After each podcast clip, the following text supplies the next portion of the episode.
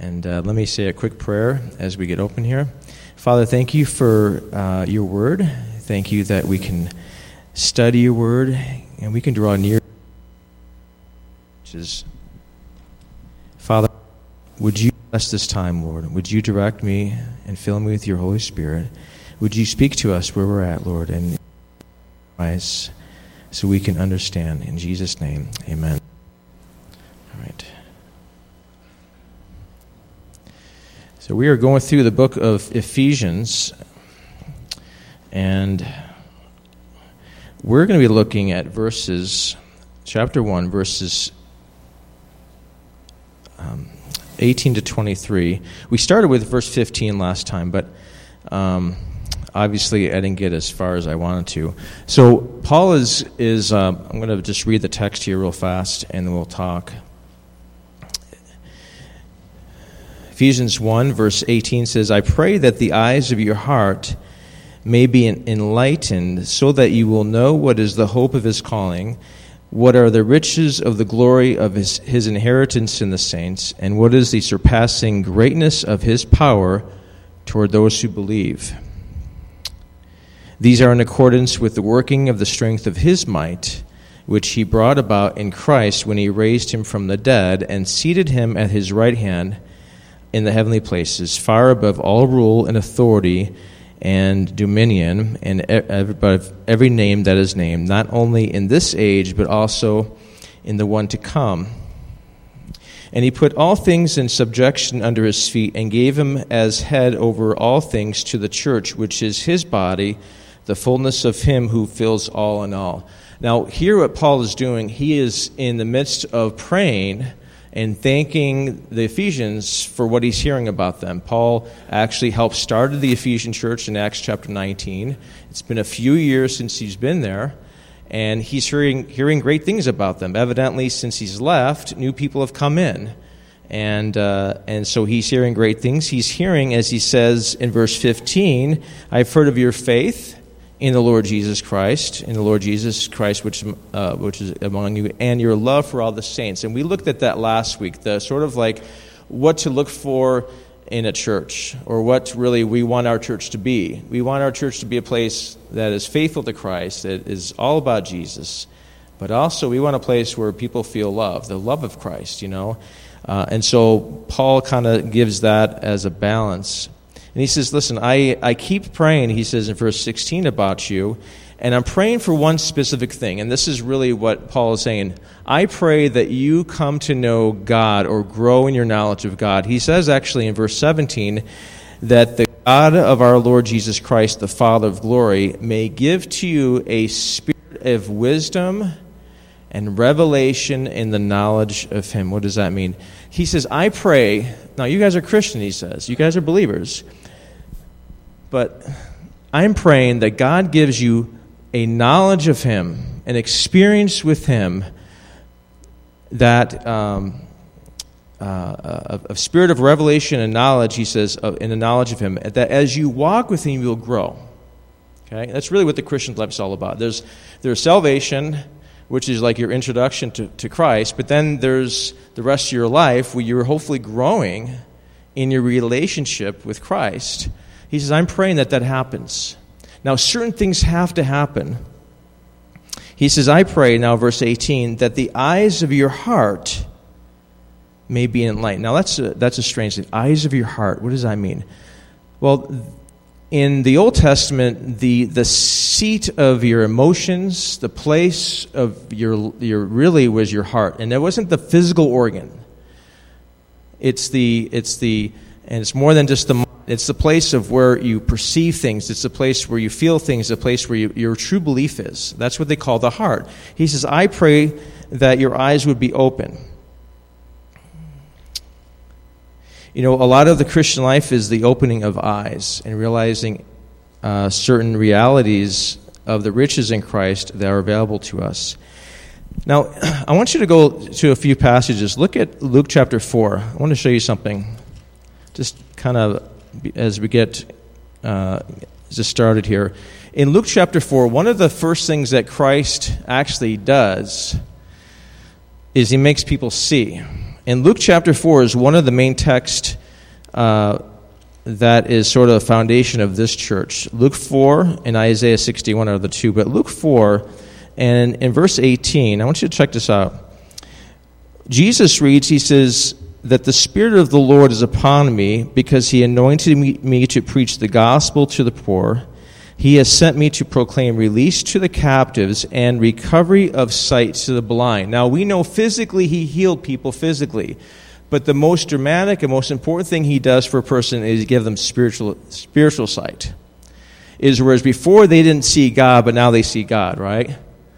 That, that is more important than physical uh, healing than anything else, is the physical, is the spiritual insight. In fact, when God calls Paul, or Saul of Tarsus, to become Paul, he says the same thing. Go to Acts chapter 26 to your right.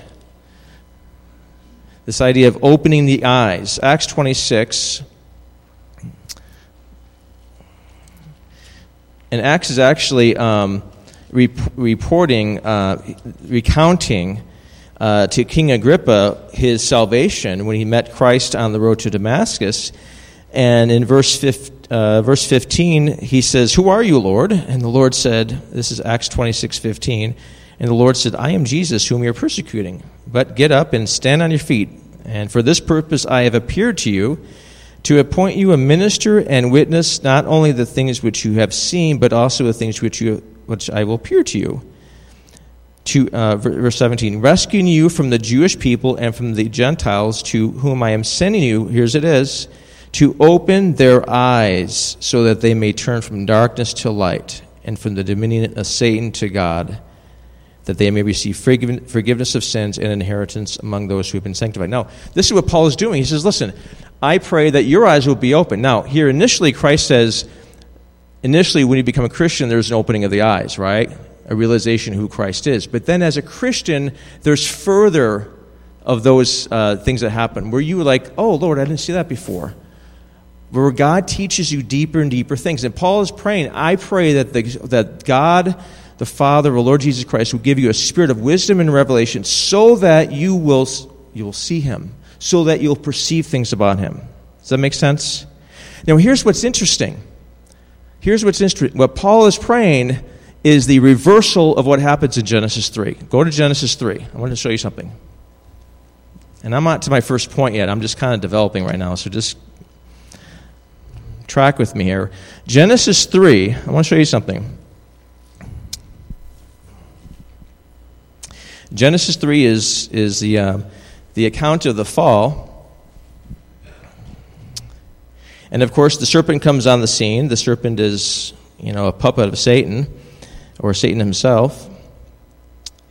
And he says, Now the serpent was more crafty than any beast of the field, Genesis 3 1, which the Lord God made. And he said to the woman, Indeed, has God said, You shall not eat from any of the tree of the garden? And the woman said, you know, from the fruit of the trees of the garden we may eat, but from the fruit of the tree that is in the middle of the garden, God said, You shall not eat from it or touch it or die. Now, I don't know if God said, Don't touch it or die, because He doesn't record that, but the point is, Eve was like trying to say, We are not supposed to go near that tree, right? That's the one tree you don't touch, you know? And the serpent said in verse 4, You surely will not die. For God knows that in the day that you eat of it, your, your eyes will be what? Opened. Oh, you're going to see new things. When you eat of this tree, you're going to be like God. You're going to know good and evil. Your eyes are going to be open, Eve. Now, when a woman saw that the tree was good for food and that it was a delight to the eyes and the tree was desirable to make one wise, she took it from its fruit and ate, and she gave also to her husband, and he ate. Uh, and then what has happened? Verse 7. Then the what? The eyes of both of them were what?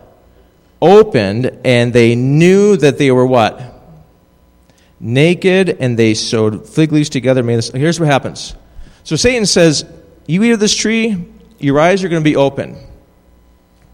Now, what happens? When they ate of this tree, their eyes were open, but they didn't know good and evil the way that God knows good and evil.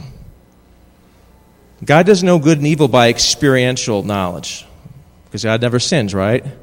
They know good and evil by experiential knowledge, and then they realize that they were naked and they were ashamed. And what happened after that? They hid themselves from God. God comes in the garden and says, Hey, Adam, where are you at?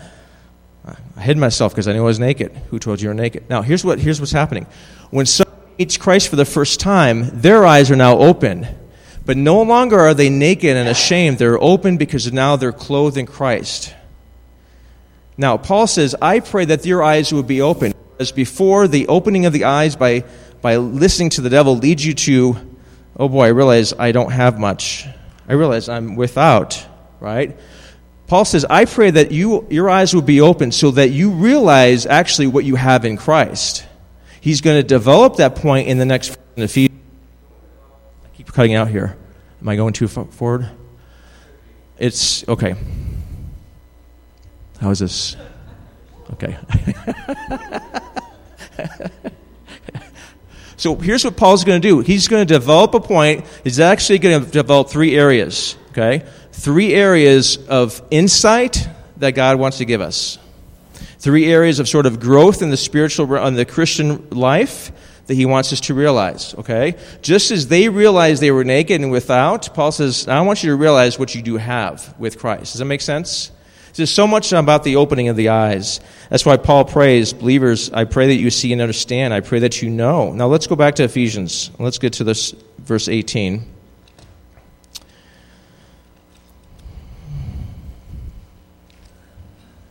I do not perceive my water bottle. Here, here it is. Because I am without water. I am thirsty. I am as Jesus says to the church in Laodicea, you don't realize, you think you're rich and full of stuff, and you realize you're naked and without. But anyway, Ephesians. So here's what Paul does. Back to Ephesians. He says, I pray that the eyes of your heart may be enlightened, so that, here's the purpose. Why? The purpose he's praying, so that three areas, you'll be perceptive in three areas, so that you will, one, know what is the hope of his calling. That's the first one. Secondly, two, what are the riches of the glory of his inheritance in the saints? And three, what is the surpassing greatness of his power towards those who believe? Now, guess what? Of those three points, Paul actually spends most of his time on the third point, but we are not because the time may not allow me to develop that, but I'll try to, okay? So Paul says, first of all, I pray that your eyes, your understanding, your, your heart, your, your insight, that you will get it, so to speak. You'll understand the hope of his calling, that you will know the hope of his calling. Now, I got to stop at this word know. You see this word know in the, in the English? It's the word oida, and it's a different word from the word knowledge back up in verse 17. Verse 17, that word was gnosko, and that word really means experiential knowledge. But here in verse 18, the word oida is the word that means to know perceptibly, to know within your heart. Does that make sense? To have an absolute fullness of knowledge rather than a progressive knowledge. You have insight. Like Jesus says in John 8, he says, I know my Father. Uh, and he says to the Jews, You don't know my Father, but I know my Father. He uses he uses, uh, he uses, go, go to John 8. I'm sorry, I might as well just have you guys turn there. You know, someday I'll have a nice big screen up here, and I'll just use a clicker, and just we'll go to all these you know 80,000 verses that I have every week, but right now we're going to have to flex our muscles, you know, lift a little weights and turn our Bibles, you know, to, to see the scriptures. Is that, is, is that you know, are you tracking with me there? John 5 of John 8. Now I had a little bit of coffee, but uh, it was a mocha, so I'm not really it was mostly milk, so but all right. We're having fun here. John 8. Look at this. John 8. Suddenly I got really loud. John 8, like, like up decibel level here. John 8, 54.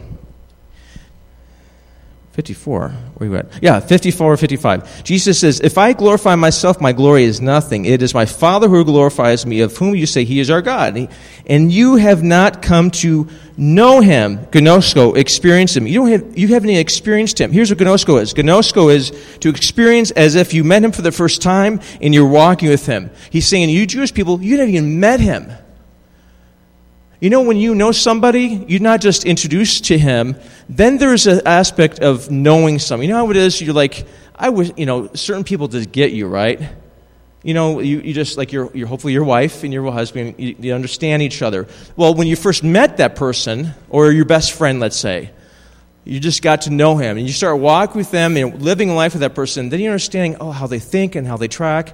Then you get to oida them. You track with them. Does that make sense? Well, Paul says, Paul says, I pray that that's what happens. And Jesus says to these, to these Jews, he says, you don't even know God.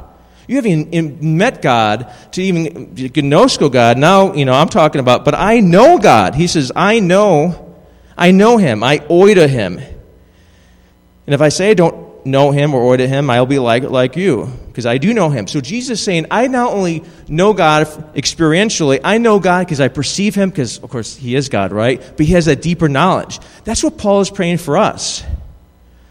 See, it's not one thing to say, Here, Jesus, I met you one time years ago, and that was it. It's like going, and you met your wife. Can you imagine? You guys had 23 years, right? Today? 23 years. Michelle and Pedro.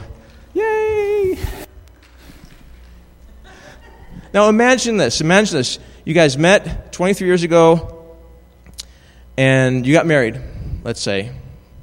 And then after that, it was like Pedro said, See you later. I'm married. I got my ring on my finger. See you later. You'd be like, Well, now we're married. That means we get to experience life together, right? I get to learn to oida you and to know you and to and you and we grow in that, right? That's what Paul's prayer is for us. Now, are we, are we together on this? Yes, we are together on this. To know and perceive beyond a shadow of the doubt. So, a shadow of the doubt. Go back to Ephesians. Um,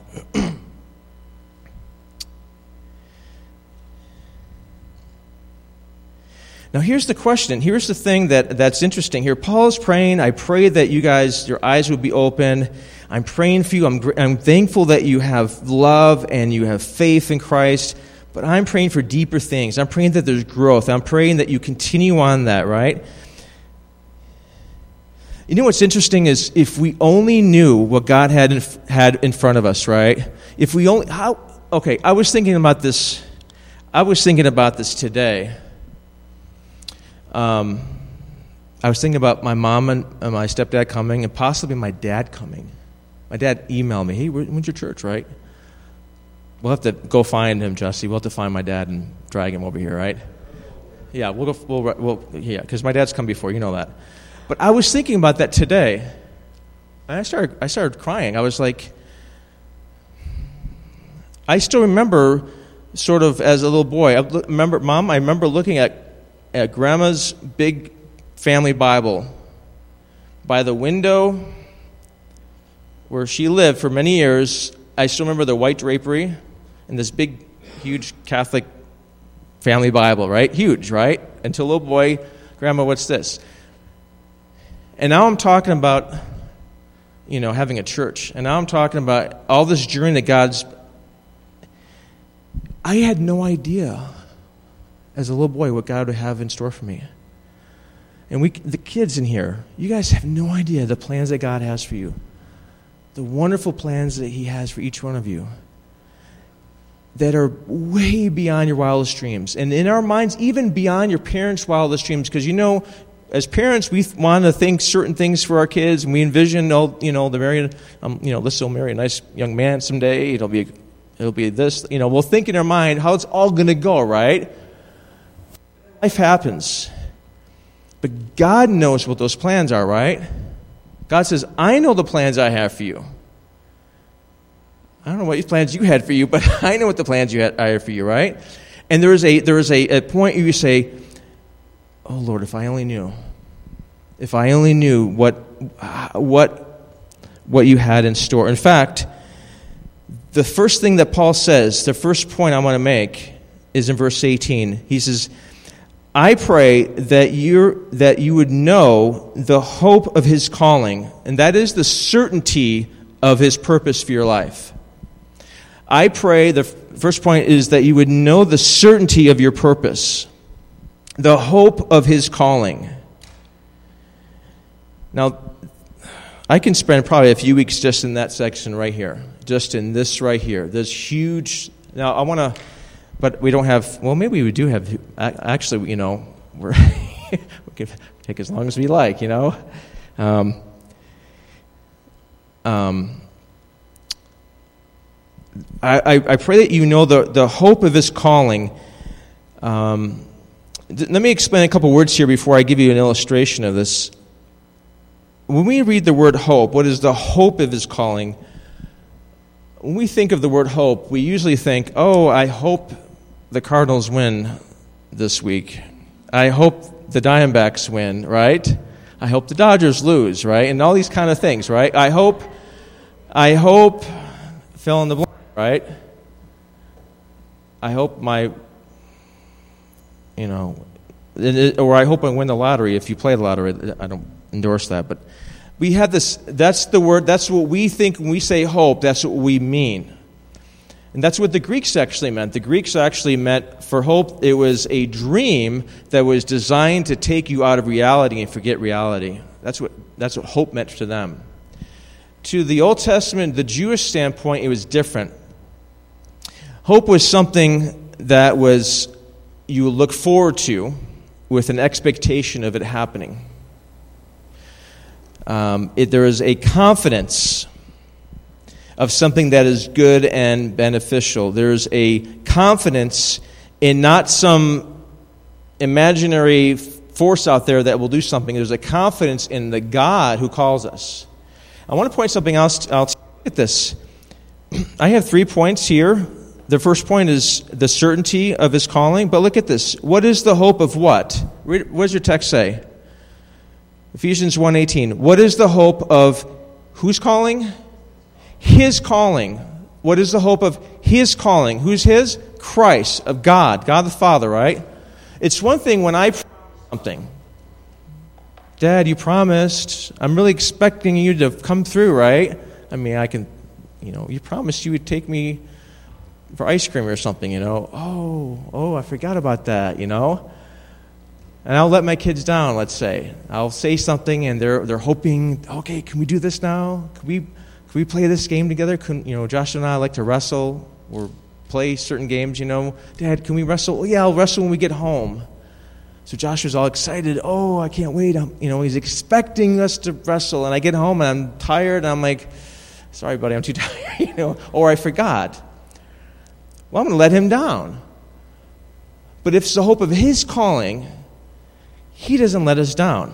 He's faithful, right? This hope is a confidence in something going on in the future. Now,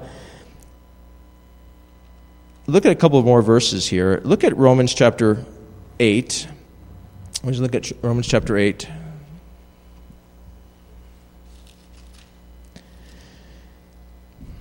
Because hope of his calling always has to do with an expectation of something going on in the future.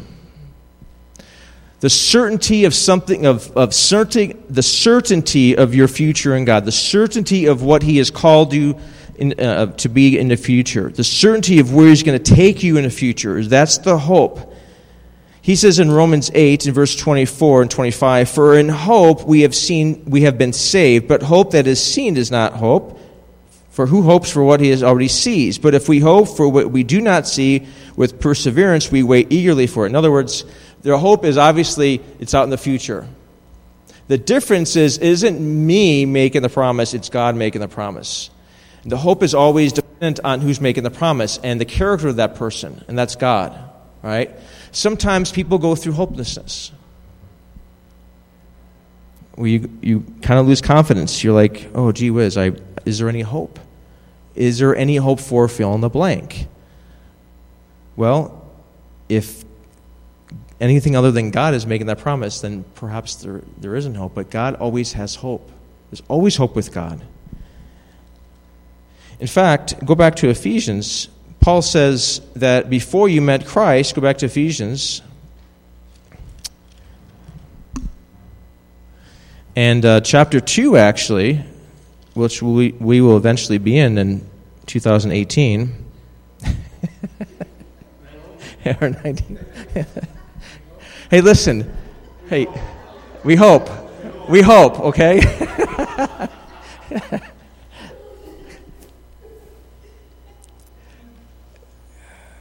um, Ephesians 2, he says, verse 12, that, uh, verse 11, therefore remember, verse, verse uh, I'm sorry, verse chapter 2 of Ephesians, verse 11 and 12, therefore remember formerly you, the Gentiles in the flesh, who are called uncircumcision by their circumcision. Remember, verse 12, that you were at that time separate from, separate from Christ, excluded from the commonwealth of Israel, and strangers to the covenants and promise, having what? No hope and without God in the world. He says, Before Christ, you were without hope. People who are in the world have no hope. Now, you think about that. Um, to, to have absolutely no hope. Um, hope is like the last thing, right? It's like faith, hope, and love, but then hope is always the one thing that people are, are holding on to. It's that string that people hold on to. You know, doctor, give me, give, give me your prognosis, but give me some hope, right? You're looking for hope. Don't give me the give me something, but give me some hope. I want to hold on to you mean there's a chance that this is going to be okay?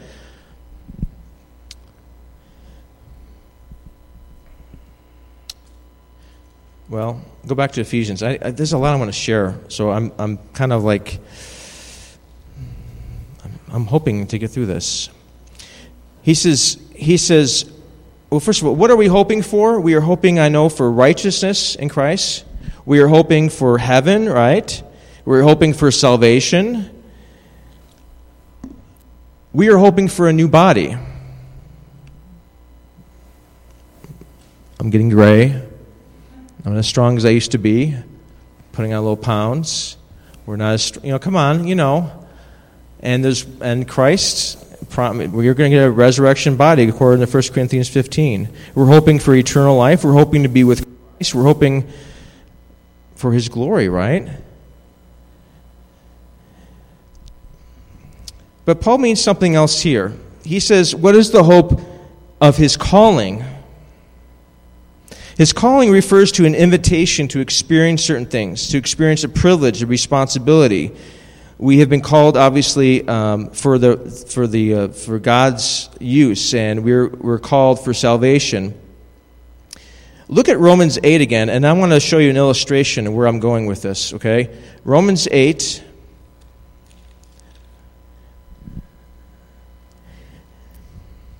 in verse 28 through 30, and then I'm going to show you an illustration of, of all three points. We're going to have an illustration here.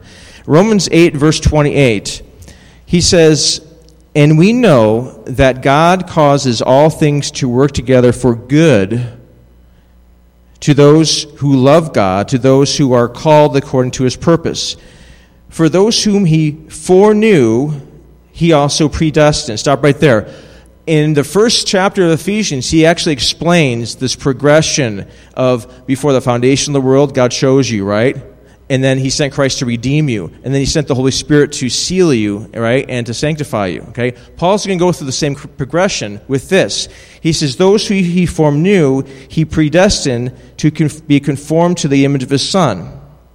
Verse 30. And those he, these whom he predestined, he also what? He called and those he called, he justified, and those he justified, he glorified. Here's the progression.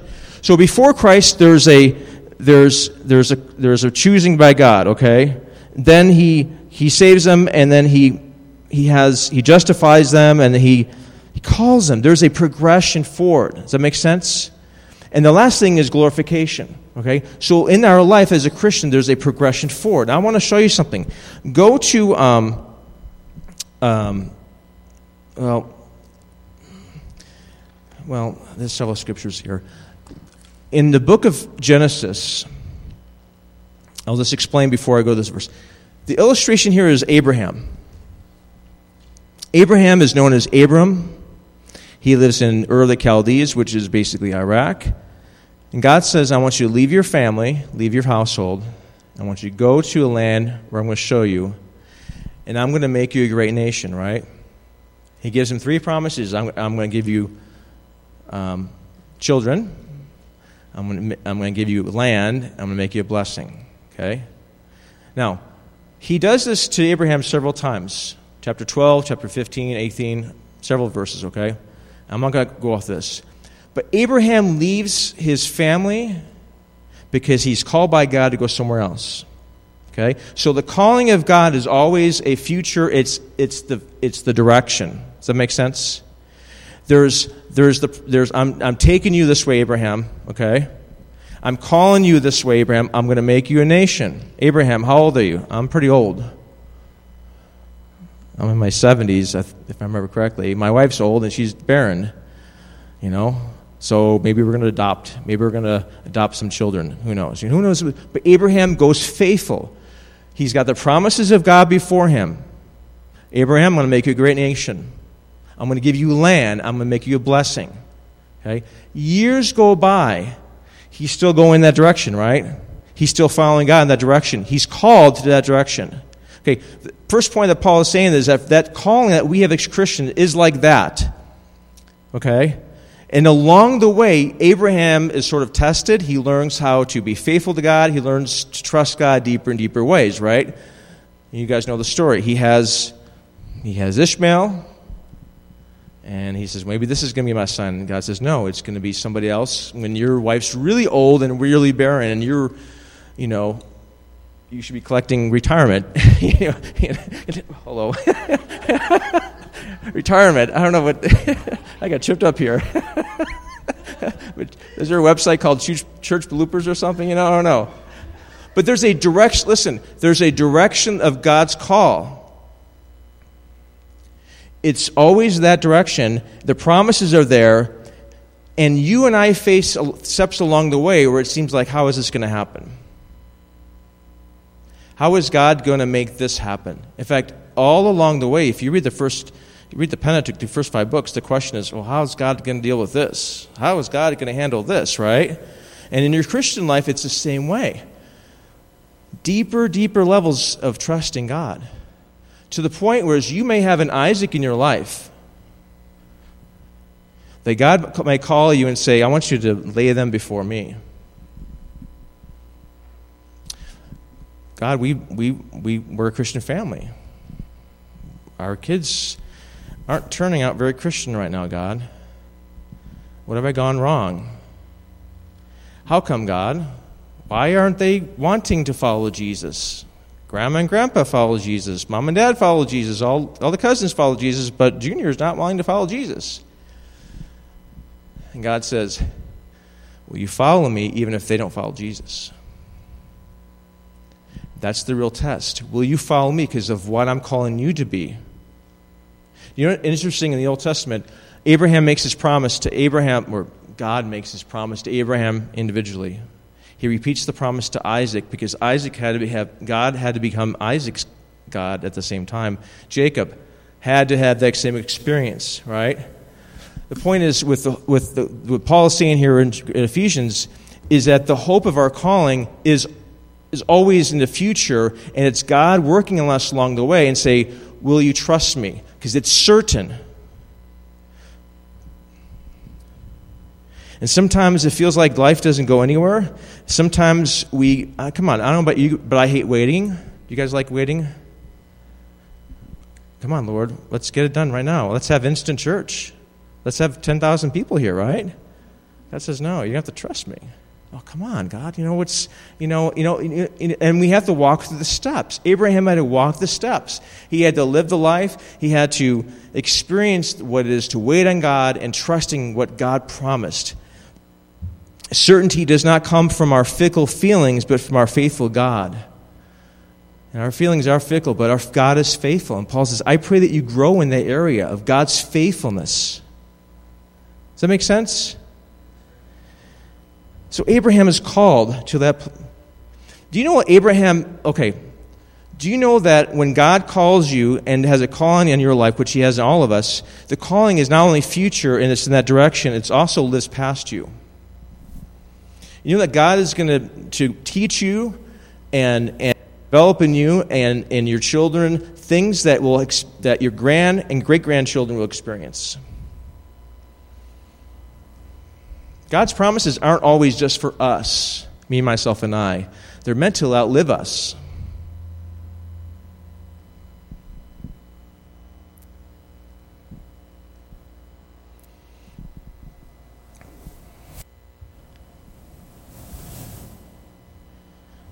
Abraham doesn't know there's going to be a Jacob in Israel. Well, actually, he does know, but he doesn't realize it. He, he, he dies seeing Isaac and, uh, Isaac and Ishmael. He doesn't get to know Jacob and the rest of the, uh, of the tribes of Israel. He doesn't get to see them come out of Egypt as a nation, right?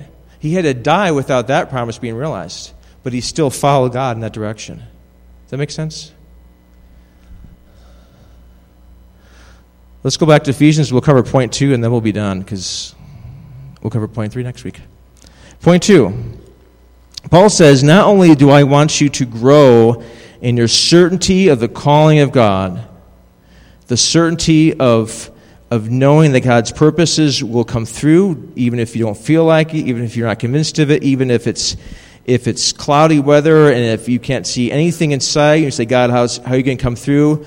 God says, I'm still going to fulfill my plans, and will you follow me despite anything else you see? The second thing God says, or Paul says, um, he says, I want you to, be, uh, to know, I want you to know, or you will grow in your value to God. I want you to know if you only knew the treasure you are to God. Look at verse 18. He says, I pray that the eyes of your heart may be enlightened so that you will know what the hope of his calling is. Number two, what are the riches of the glory of his inheritance in the saints. Now,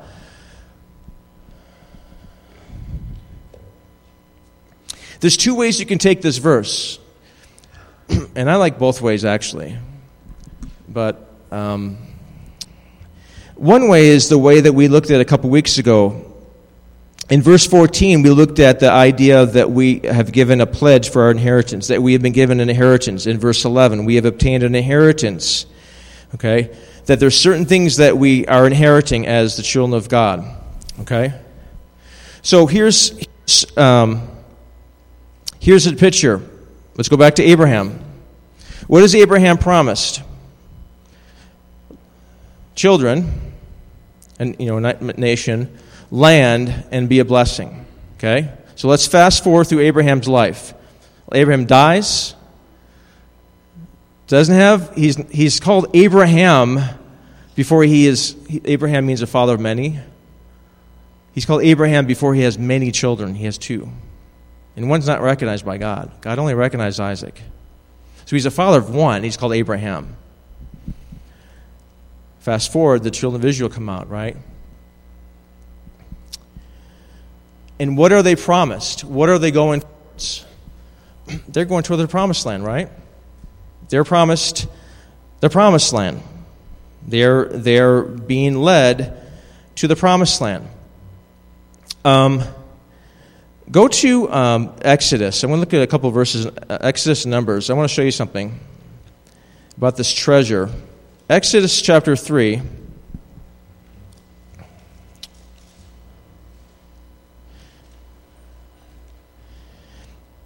And I'm not going to develop this point fully tonight. I'm going to pick it up next week. I'm going to make a certain point tonight, but then we'll finish. We can continue with the third point next week.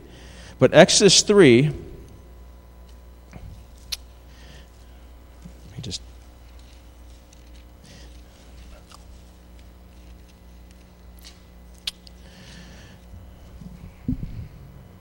In verse, well, let's look at verse 8.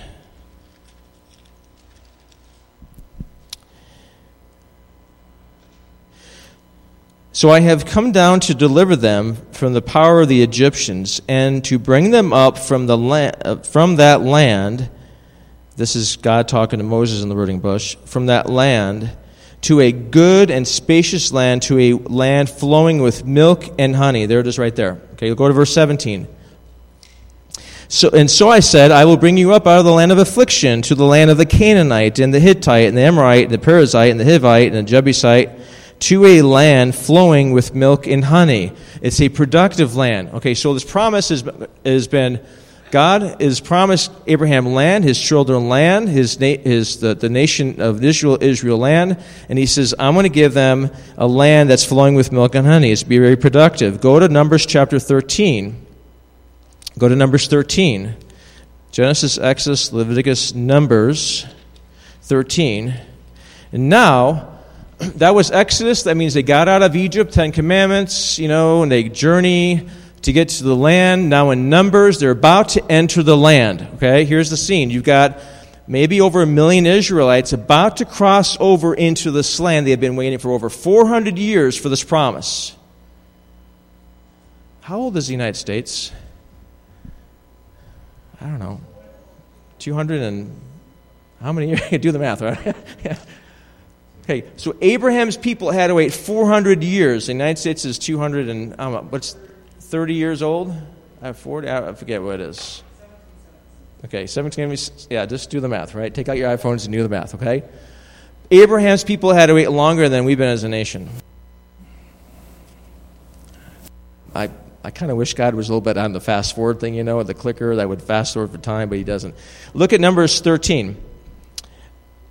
Um, Numbers 13. So here they are. They're coming to the edge of the land, and they send in spies into the land. They say, hey, let's check out this land out. So they send out a bunch of spies to say, hey, let's go check out this land. What's it like? Give us a report, right? And people from every tribe of Israel were sent. And uh, they went outside the land. So, verse 17, Numbers 13, verse 17. When Moses sent them to spy out the land of Canaan, he said to them, Go up there into the Negev, which means the south part of the country, and then go up to the the hill country and see what the land is like, whether the people who live in it are strong or weak, whether they are few or many, and how is the land in which they live? Is it good or bad? I mean, he really wants to know. I mean, is, is the land that God promises, I mean, is it worth it? Or is it like, is it swampland or whatever? You know, what's it like? You know, we want to we want to know. And how are the cities in which they live? Are they like open camps or with fortifications? How is the land? Is it fat or lean? Are there trees in it or not? Like, how productive is it? Because if you've got a million people, you're going to want to know this fruit tree is growing. You want to know there's pastures for your sheep and your, and your goats. You want to know that it's productive, right?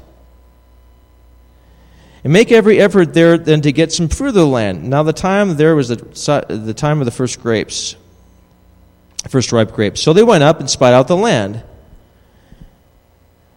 Let's skip on down. Then they came, verse 23, they came to the valley of Eshcol, and from there cut down a branch with a single cluster of grapes. And they carried it on a pole between them with the pomegranates and figs. Now here's a scene. Imagine you have a cluster of grapes. How many guys shop at Costco? You guys shop at Costco? Okay, they sell pretty big size grape stuff, right? You get the big plastic thing, you know, and their chickens are also big too, but the cluster grapes are big, right? Now imagine you had this is like mega Costco because you had such clusters that you had to carry two guys in, the, in a pole, right? Like pole between them and huge. You talk, whoa, that's in the land, whoa, and pomegranates and all this kind of stuff. Yeah, just huge, right? Huge, right? So evidently this land is very, very productive, right? Here's the point. Abraham was promised that, the calling of Abraham, right? Now they're going in and they're going to what? they're going to get to enjoy it, don't aren't they, right? Paul says, I pray that just as the children of Israel were to go into the land and enjoy the produce of the land, that you enjoy what you have in Christ. That you enjoy the inheritance of what we have in Christ. Does that make sense? Let's, let's talk about that for a second. Okay, so, so what are things we have in Christ? Christ says, My peace I give to you, not as the world gives you, but I give you, you know, in a special way.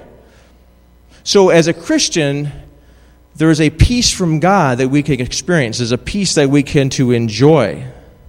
Now imagine this. Imagine that the Israelites stood on the sideline and say, Oh, that's, that's a great cluster of grapes there.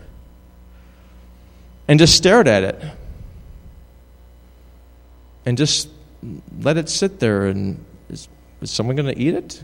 You gonna, who's going to be the first one, right? Can you imagine you, you're at somebody's house? How many guys go to somebody's house and there's a, there's a, there's a potluck and you're shy? Many guys are shy about eating some? No, you're not shy. You're like, oh, there's this, there's that, there's this, right? You enjoy it. The point Paul is trying to make here is not only is the calling certain, but there is an inheritance that is to be enjoyed. There are certain experiences in Christ as a Christian that should be enjoyed. I just thought about peace. And how, yeah, how many of us Christians often live without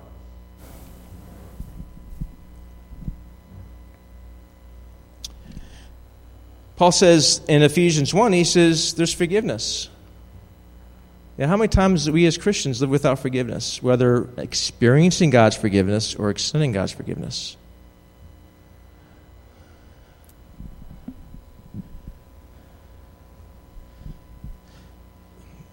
Go back to uh, Ephesians. So there's Abraham being called in that direction. There's a children of Israel now seeing the produce of that land. And they are to enjoy that. And as Christians, we are to enjoy Christ. He calls the inheritance. Now, I'm going to have to stop right here because there's another point I'm going to make, a sub point, but we're out of time, and I want to respect your time. Um, because it's more than just what God gives us that, are, that is important, but it's also what we are to God that's important. Go back to Ephesians. I'll finish with this. Go back to Ephesians. In Ephesians 1, he's, uh, that we were just at, He says, I pray that the eyes of your heart may be open, that you may know the hope of his calling, the certainty, certainty of the future he has for you, and what is the what are the riches of the inheritance I'm sorry, the riches of the glory of his inheritance. Read again with me. The riches of the glory of whose inheritance? Say it again. Whose inheritance? So I, I pray that you know the hope of his calling, the riches of his inheritance in the saints. That is referring to his inheritance in you. It's one thing to get things from God, it's another thing to be valuable to God. In other words, we are his people, we are his inheritance, there's value to us. Oh boy. It's like you, you feel like, you know what it's like? It's like, it's like Star Wars. The Empire Strikes Back, the second movie, and they cut it right there, and you have to wait a whole year to see the Return of the Jedi. Okay, that's where I'm at right here. Okay, I'm not at a good place to stop, but, I, but I'm going to have to stop Here's the point is that Paul is praying that even as Christians who know Jesus, he says, I've heard of your faith and your love. You're growing in that. You love each other, but I pray you grow. I pray that God opens your eyes to experience certain things, that these areas of life, that your calling is certain, that you know you're a Christian, that you know you're called by God, you know that where God's taken you and what he wants to do with you, and you're certain of that no matter what. Delays will happen, Trials will happen, all kinds of testings will happen, but God's going to take you there because it's not dependent on your feelings, but on His faithfulness. Does that make sense? You trust His faithfulness, not your feelings. You say, God, you've been faithful to me. God, you're silent, but I'm going to go back what you said. I don't hear you now, but I still read what you said. And you say, God, you said this. It's written. It's one thing if it's not written, but the fact it's written, it's like, okay, here it is, God. And you hold on to that. When God is silent, when God is quiet, when God is kind of not going the way you think you should be going, you say, Lord, but here, I'm praying. And God says, Follow me, trust me. Then he says, not only that, not only the certainty of your calling, but also the, the, the riches that we have in Christ. And I went through two of them. Every promise in the scripture is yours. That's yours in that land. Whether it's joy or forgiveness or patience or strength or whatever there is, whatever cluster or grape promise you can, you can find, you claim that and say, That's mine. That's, that's a promise from God. That's mine. I want to enjoy that. Lord, help me enjoy that. Help me to grow in that. Help me to, you know. Um, and that's part of the Christian life. And then Paul says, that not only that, but you are his inheritance. Oh boy, I want to develop that next week. You are his inheritance. I don't know about you. It's one thing for it's one thing for us to, to dream about what we have in Christ. But it's another thing for God to dream about that. Oh man, what do I have in this child? Oh, I have wonderful things in her. Oh, you know, it's like going up, it's like waking up by Christmas morning to the tree. You can't wait to see what somebody put underneath the tree, whether it was somebody, you know, some like what, what's wrapped in there, and that's how God is with us too. We are His gift, we are His inheritance. He's excited about what He has in us. Oh boy, I, we can go off on that. Praise God. Praise God. Praise the Lord. Praise God. I'm going to have to stop here. Let's pray. Let's pray because I'll go another two hours. So. Father, thank you so much, Lord. Thank you, Lord, that we can grow in you. Thank you, God, that you have a high calling for our lives. Thank you, Lord, that you are you have called us out of darkness into light, out of the dominion of Satan to the to the kingdom of your Son, God. Thank you, Lord, that just as you had a calling on Abraham, you have a calling on each person here, God, to follow you, that you have good things in store for us. And yes, and yes, just like Abraham had to walk every single day of his life by faith and even was tested we have to experience the same thing, but we know that you are faithful, Lord. You have you fulfilled your promises to Abraham, and they are written in Scripture that we can hold on to and look back and say, God, that God is the same God, and you're faithful, God. And so, Lord, I pray for, for encouragement for those of us who are discouraged, for those of us who are maybe giving up hope, who've said, Lord, I, I, I don't know what to do. I pray, Lord, I thank you, Lord, that, that you say to that person, my child, my daughter, that I have not forgotten you, have not forsaken you, that you are still mine, and my plans still hold out for you. And just keep trusting me, keep following me. And I thank you, Lord, that, that not only do we have riches in Christ, we are riches to Christ. That now we have not only do we have resources available in the promised land, so, so to speak, for us to enjoy, Lord, but there's something else, Lord, that we get to enjoy fellowship with you, Lord. And as Paul says, I pray that the eyes of our heart would be open. Help us, Lord, to perceive that, to realize it, to experience that, Lord, to grow, Lord, in our knowledge with you and our walk with you. In Jesus' name, amen. We have a few more songs, and then we will let's let's just sing one because of time. Is that okay?